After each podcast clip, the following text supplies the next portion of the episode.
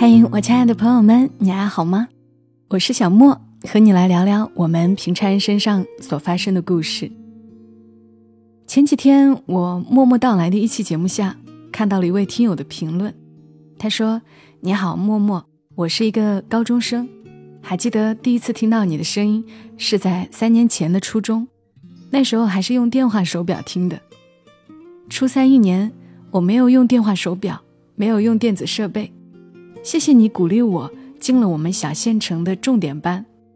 到了高中，我一直在想，以前在喜马拉雅听的是哪个小姐姐？只记得每次开始都会是“默默到来，故事如你”，结果还真找到了，那就继续听下去。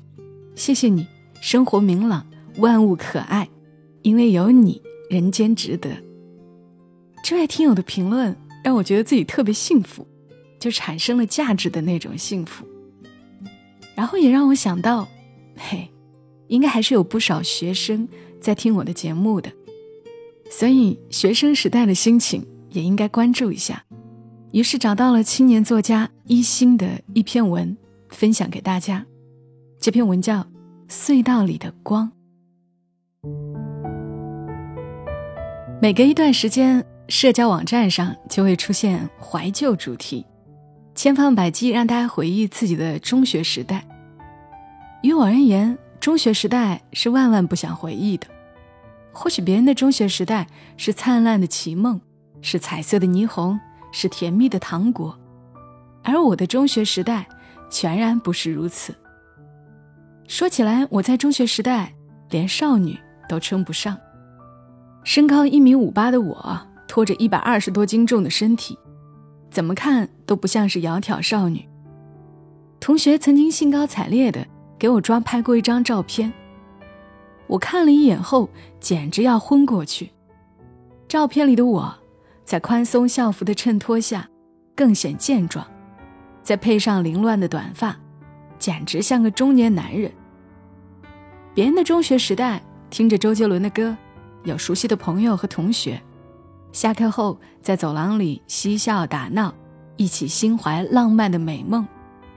而我这个中年男人的中学时代，将最灿烂的时光隐藏在那副矮小又臃肿的躯壳之下，是班里最没有存在感的女生。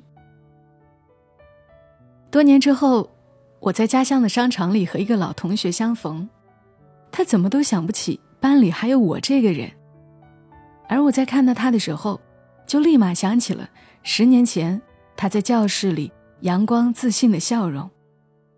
他从不知道，曾经自卑、敏感又脆弱的我，有多么羡慕他的笑容。中学时代的我，不仅相貌普通，成绩还不好，在文理分科之前，理科严重拖后腿，导致我考了好几次全班倒数第六名。虽然那个班是重点班，即便名次倒数，也有升入本科的可能，但是倒数第六名，还是让我觉得羞愧万分。每次公布成绩，同学们围上去，或激动万分，或垂头丧气，总归是有勇气围上去。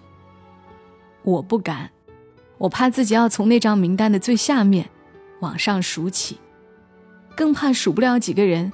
就突然看到自己的名字，在那个重点班里，我的座位在教室的一个角落。因为看不清黑板，有好多节物理课，我都如听天书，如坠五里雾中，只能看着身边的同学和老师热情互动，我什么都做不了。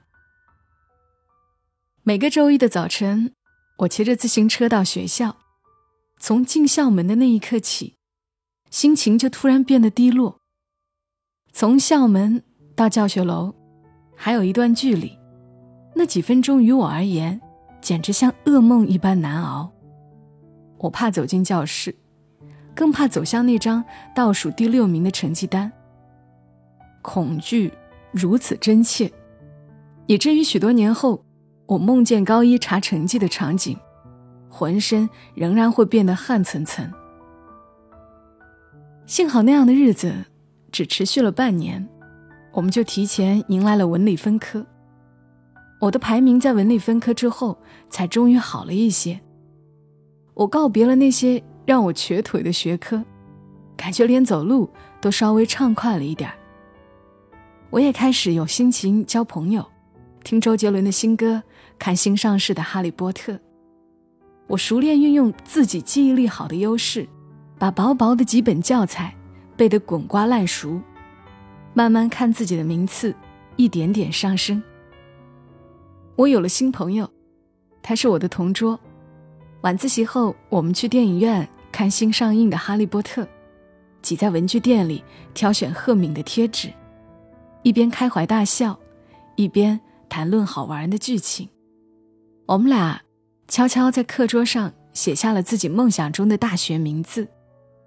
虽然写下那两个名字时，我们都有点心虚，但那两个名字还是醒目的留在那里，支撑我们度过了难熬的高三。之后的日子里，我们还是知己，我甚至有了异性朋友。我家和他家离得很近，一起骑车上学的时候，也有了很多趣味儿。在他们的鼓励下，我主动申请担任班里新年联欢晚会的主持人。我还在班里的读书会上朗读自己写的诗。我还是很胖，仍然穿不上好看的裙子，但关于青春的一部分，悄悄露出了灿烂的样子。说起来，我的人生还是告别中学时代后，才彻底好起来的。上了大学。我终于减肥成功，换下宽松的校服，穿上精致的裙子。我也终于从自卑和孤独中抬起头，有了许多时间可以去看星辰和日出。但回想起那漫长又昏暗的中学时代，我仍然感谢他，感谢他让我之后的人生始终心向光明。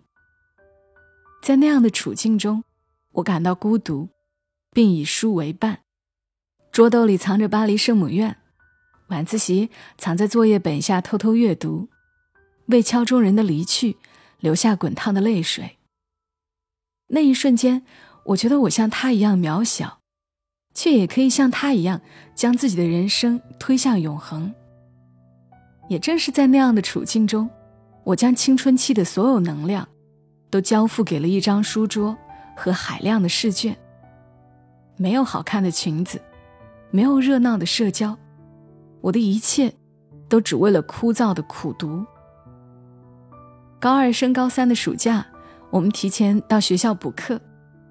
狭小的教室里坐了六十个同学，一个小小的电风扇吱扭吱扭地转着，每个人都汗流浃背。我的汗水从脸上落下，滴到钢笔上。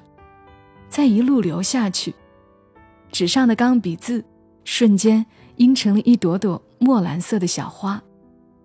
许多年后，每当我遭遇艰难、困苦与落魄，都能想起那个炎热的暑假和那些墨蓝色的小花，它们在我生命中像星辰一样闪烁，永远提醒我：十年饮冰，难凉热血。真庆幸。人生中有这样一段孤注一掷、义无反顾的日子，让我知道自己的勇气多么可贵，奔向理想的每一分钟都熠熠生辉。如果在中学时代留下后悔，那么也许一生都会感到遗憾。而我庆幸自己拥有过一段无悔的青春。上大三的时候，我看了一部著名的日剧《龙樱》。几个考分极低的学生立志要考取东京大学，同学们都放暑假了，他们在学校苦读，夜里借宿学校的体育馆，每天五点钟就起床，一边做运动，一边背书。所有人都说他们不行，可他们还是勇敢的在改变自己的命运。一部十几集的电视剧，我看哭了好几次。为了他们心底的骄傲与天真，也为了他们光荣又遥远的梦想。说起来，在中学时代，我也和他们一样骄傲和天真。